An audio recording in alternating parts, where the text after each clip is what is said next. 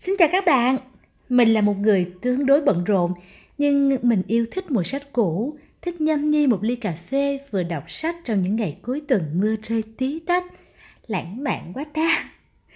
Có ai từng giống mình lang thang trong các cửa hàng sách nhưng lại phân vân rất nhiều để lựa chọn một cuốn phù hợp?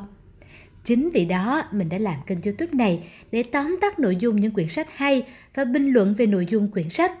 Tất nhiên là bình luận theo quan điểm cá nhân của mình thôi nhé các bạn. Và mình mong muốn lan tỏa đam mê sách đến mọi người. Hôm nay mình sẽ giới thiệu cho các bạn một cuốn tiểu thuyết mình rất yêu thích, đồng thời là tác phẩm kinh điển của làng văn trường thế giới.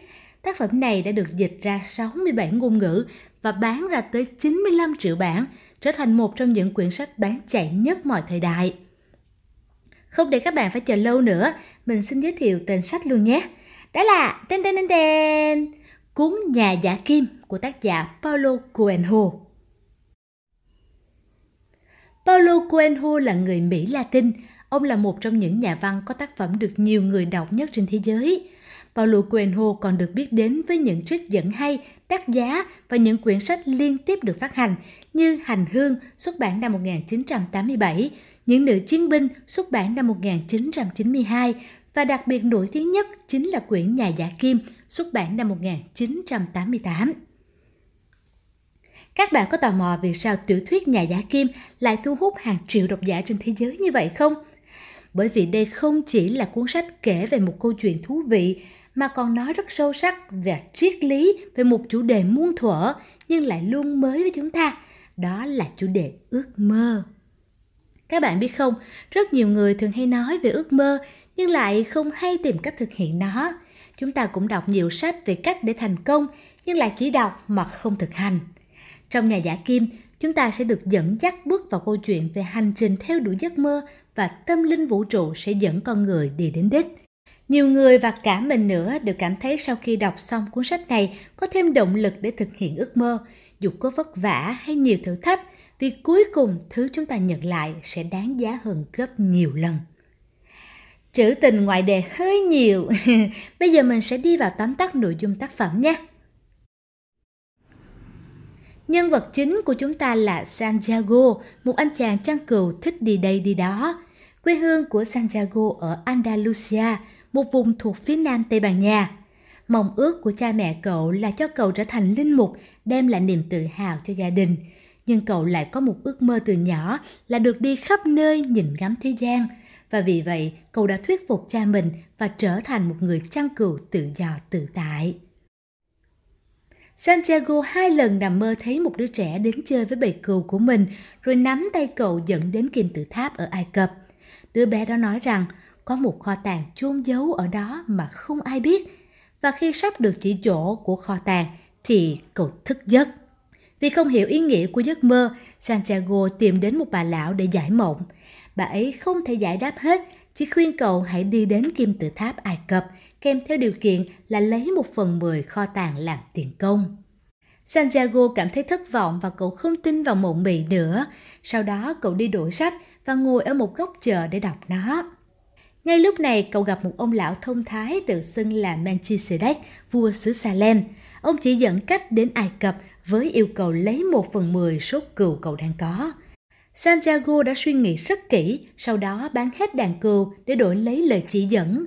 Cậu được ông lão cho hai viên đá, một trắng, một đen, tên Urim và Thummim.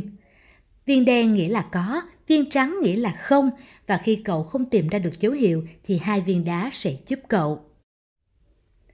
Sau đó, Santiago lên tàu sang châu Phi để bắt đầu cho chuyến đi đến kim tự tháp Ai Cập. Cậu đến một quán rượu ở cảng Morocco thì bị một tên bịp bợm lừa sạch tiền và mắc kẹt lại đó.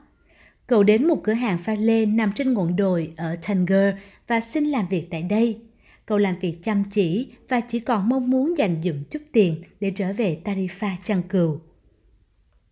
Sau gần một năm, Santiago quyết định rời tiệm pha lê vì cậu đã để dành đủ tiền mua một bầy cừu mới, gấp đôi số cừu mà cậu bán đi lúc trước. Nhưng rồi khi thu dọn hành lý và nhìn thấy hai hòn đá của ông vua xứ Salem tặng, cậu lại đổi ý, quyết định tiếp tục lên đường sang Ai Cập, tiếp tục theo đuổi giấc mơ kho báu của mình.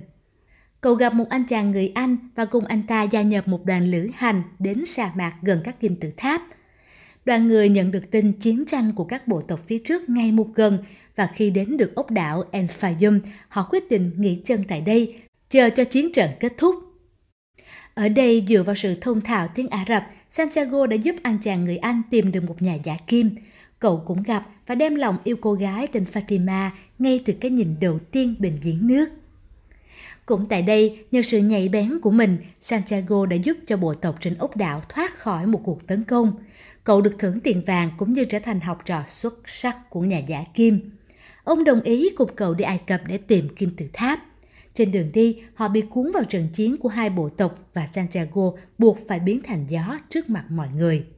Nhờ lắng nghe trái tim mình trong suốt đường đi, cùng sự quan sát và hiểu ngôn ngữ sa mạc, Santiago đã trò chuyện được với cát, gió, mặt trời và làm cho gió cát phá tan hoang cả một khu doanh trại. Viên chỉ huy hài lòng thả cậu cùng nhà giả kim ra và cho một đoàn lính bảo vệ họ đi tới bất cứ nơi nào họ muốn.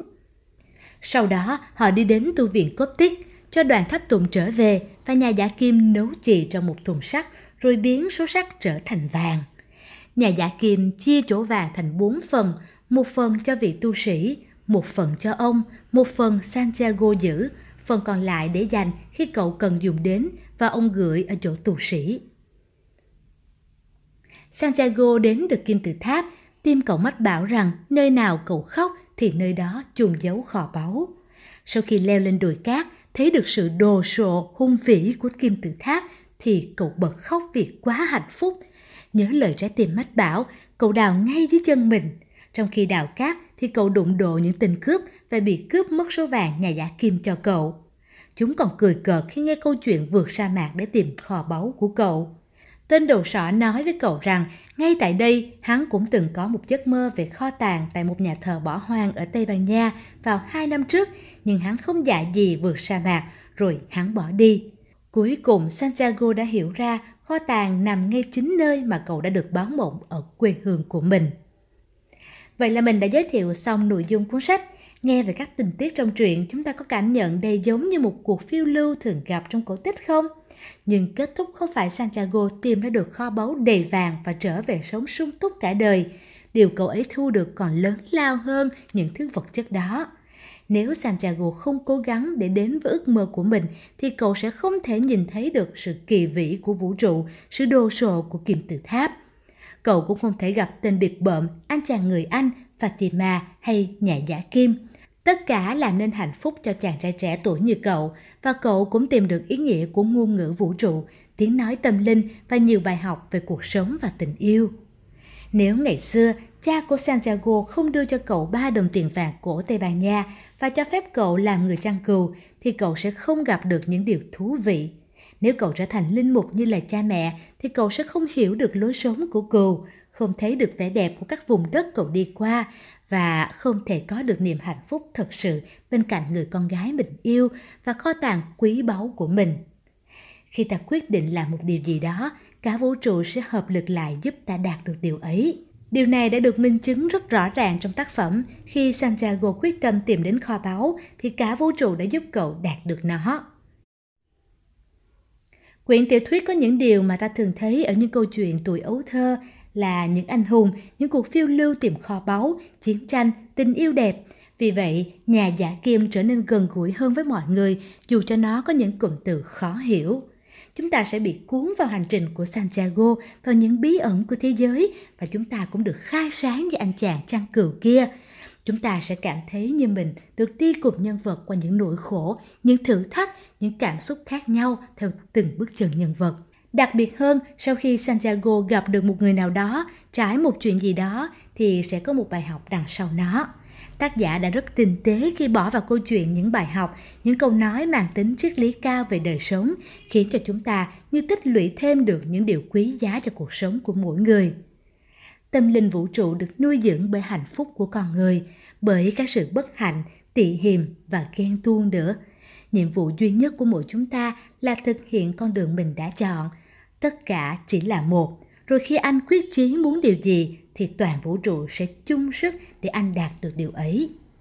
Hành trình của chàng trai chăn cừu còn là một bài học quý giá về sự quyết tâm, theo đuổi đam mê, ước mơ và không từ bỏ dù gặp khó khăn hay thử thách như thế nào. những thứ mà ta gặp được trên suốt hành trình của mình như những kinh nghiệm, những con người, vùng đất mà ta đi qua không chỉ giúp cho ta đạt được mục tiêu mà còn là thứ tài sản quý giá mà ta có được. Đôi khi những điều đó còn quý báu hơn cả kết quả cuối cùng. Hình ảnh bà lão dì gàn giải mộng hay nhà vua xứ Salem như biểu tượng của trái tim, của tiếng gọi sâu thẳm trong tâm hồn rằng hãy cứ đi theo ước mơ của mình và đừng nản chí. Santiago đã đạt được nhiều thứ trên hành trình của mình như học được cách chăn cừu, cách buôn bán phà lê, nhận được bài học sau những cú lừa, tìm được tình yêu qua đôi mắt của người thiếu nữ và hơn hết là ngôn ngữ ký hiệu, chân lý của vũ trụ. Những thứ này chắc chắn không thể nào mua được bằng tiền và còn là thứ quý hơn tất cả. Trên hành trình của mình, Santiago cũng có lúc nản lòng, thất vọng, muốn từ bỏ để trở về cuộc sống trước giờ vẫn thế. Nhưng cậu may mắn có được dấu hiệu mà vua xứ Salem tặng cậu. May mắn vì lý trí của cậu rất sáng suốt, trái tim của cậu luôn mách bảo cậu bước tiếp và tiếp thêm động lực cho cậu.